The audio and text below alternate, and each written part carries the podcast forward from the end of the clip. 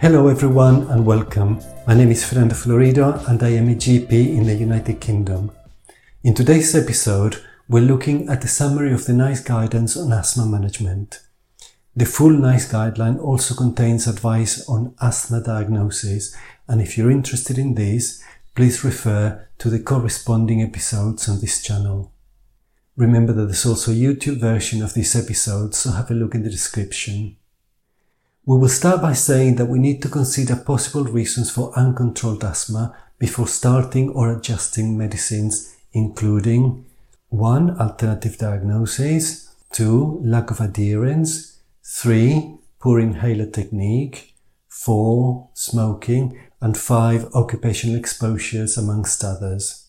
By the way, we will define uncontrolled asthma as 3 or more days a week with symptoms or three or more days a week with required use of a SABA or short-acting beta agonist inhaler for symptomatic relief, or one or more nights a week with awakening due to asthma. Other pharmacological principles to follow are that we will review the treatment after four to eight weeks of initiation or change if needed, we will offer regular daily inhaled corticosteroids rather than intermittent therapy, and that we will adjust inhaled corticosteroid doses aiming for the lowest dose required. The pharmacological treatment that is recommended in the guideline is for people with newly diagnosed asthma or asthma that is uncontrolled on the current treatment, so no need to change people who are already stable. NICE has produced three pathways recommendations.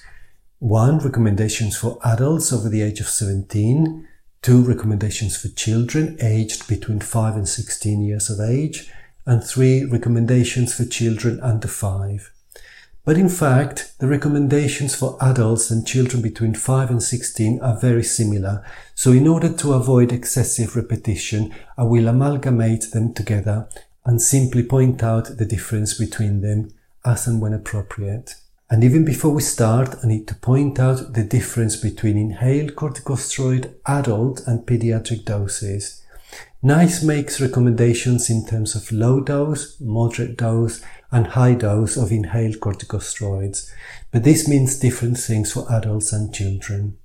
For adults aged 17 and over, up to and including 400 micrograms of budesonide or equivalent is a low dose. More than 400 micrograms and up to 800 micrograms of budesonide or equivalent is a moderate dose and more than 800 micrograms of budesonide or equivalent is a high dose. However, for children and young people aged 16 and under, the thresholds are half of the adults.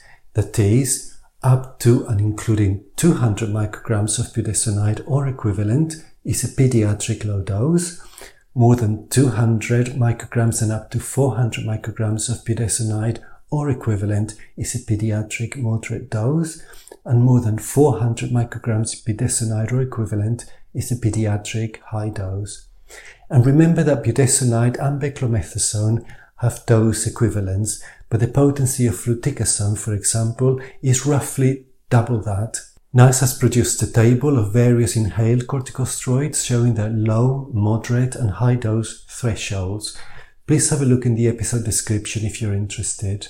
We also need to be aware that at the time of publication, the use of some medicines was off-label in children, like the use of some leukotriene receptor antagonists, long-acting beta agonists, and MART recommendations. Asthma management follows a stepwise approach. In adults and children aged 5 to 16, firstly, we will just offer a short-acting beta-2 agonist or a SABA as reliever therapy for infrequent short-lived wheeze. Then, if there are symptoms of uncontrolled asthma, we will offer a low dose of an inhaled corticosteroid. Remember that uncontrolled asthma would be asthma-related symptoms three times a week or more or causing waking at night. If asthma remains uncontrolled, we will offer a leukotriene receptor antagonist in addition to the inhaled corticosteroid and review in 4 to 8 weeks. Then, if symptoms persist, we will offer a long-acting beta-2 agonist or a LABA in combination with inhaled corticosteroid and we will consider stopping the leukotriene receptor antagonist treatment depending on the response. If an increase in the treatment is still needed, we will offer to change the inhaled corticosteroid and LABA maintenance therapy to a MART regime with a low maintenance inhaled corticosteroid dose. Let us stop here for a second. What is MART?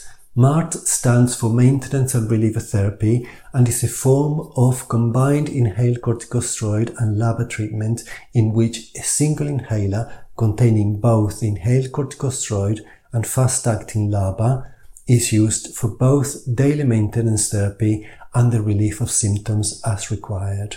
MART is only available for combinations in which the LABA has a fast-acting component, for example formoterol. Inhalers with salmeterol, for example, would not be suitable for this. If asthma is uncontrolled on a MART regime with a low maintenance inhaled corticosteroid dose, with or without a leukotriene receptor antagonist, we will increase the inhaled corticosteroid dose to a moderate maintenance dose either continuing on a MART regime or changing to a fixed dose of an inhaled corticosteroid and a LABA with a SABA as reliever therapy. And finally, if symptom control remains poor, we will consider one of the following. One, we will refer to an asthma specialist and we will do this especially for children as we consider stepping up their treatment. We can also increase the inhaled corticosteroid to a high dose as part of a fixed dose regimen with a SABA used as a reliever therapy. Or we could also start a trial of an additional drug, for example, theophylline.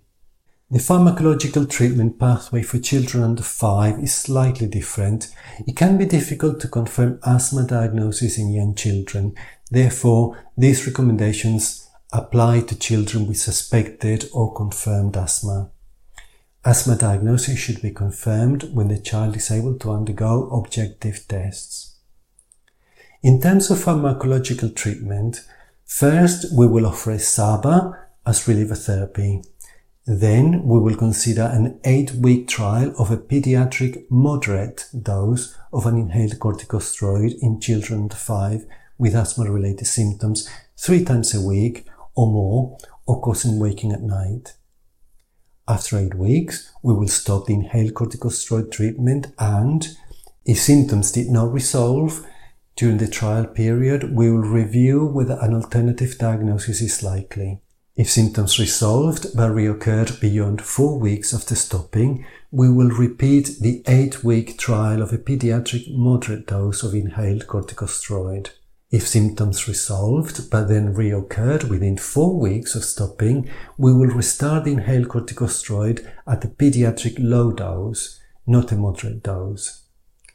If the suspected asthma is uncontrolled on a pediatric low dose of inhaled corticosteroid, we will consider a leukotriene receptor antagonist in addition to the inhaled corticosteroid.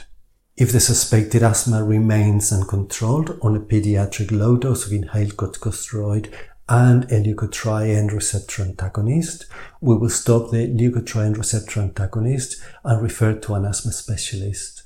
Now there is a self-management section that we will address now, and it says that all patients over the age of 5 should have a written asthma self-management action plan, and we will also consider it in the under 5s.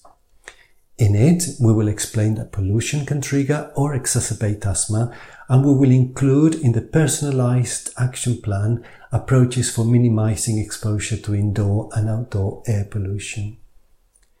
There is separate guidance on how to minimize exposure to air pollution and I will put details to this in the episode description. Within a self-management program and when the asthma control deteriorates, we will offer an increased dose of inhaled corticosteroid for seven days to adults who are using an inhaled corticosteroid in a single inhaler. We will clearly outline how and when to do this and what to do if symptoms do not improve.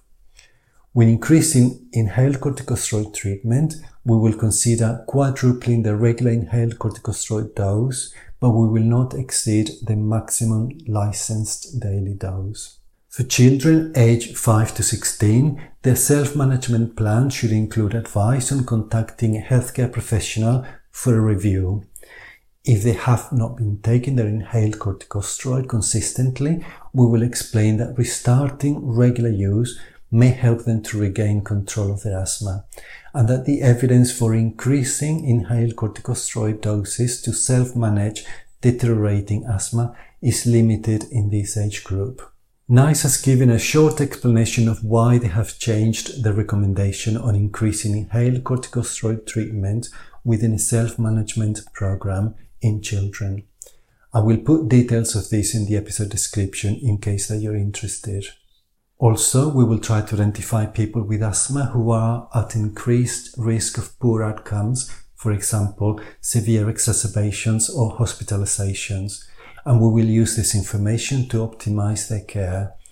We will base the risk stratification on factors such as non-adherence to treatment, psychosocial problems, and repeated episodes of unscheduled asthma care. When it comes to decreasing maintenance therapy, we will consider doing so when the asthma has been controlled for at least three months, updating the asthma action management plan, and discussing possible effects and how to monitor them. When reducing maintenance therapy, we will only consider stopping the inhaled corticosteroid treatment completely for those on low dose of inhaled corticosteroid alone who are symptom free. In terms of the ongoing management of asthma, if control is poor, we will at every review check adherence, check inhaler technique and whether the treatment needs to be changed, and ask about occupational asthma if relevant. For the monitoring of symptoms in adults, we will consider using a validated questionnaire, for example, the Asthma Control Questionnaire or Asthma Control Test.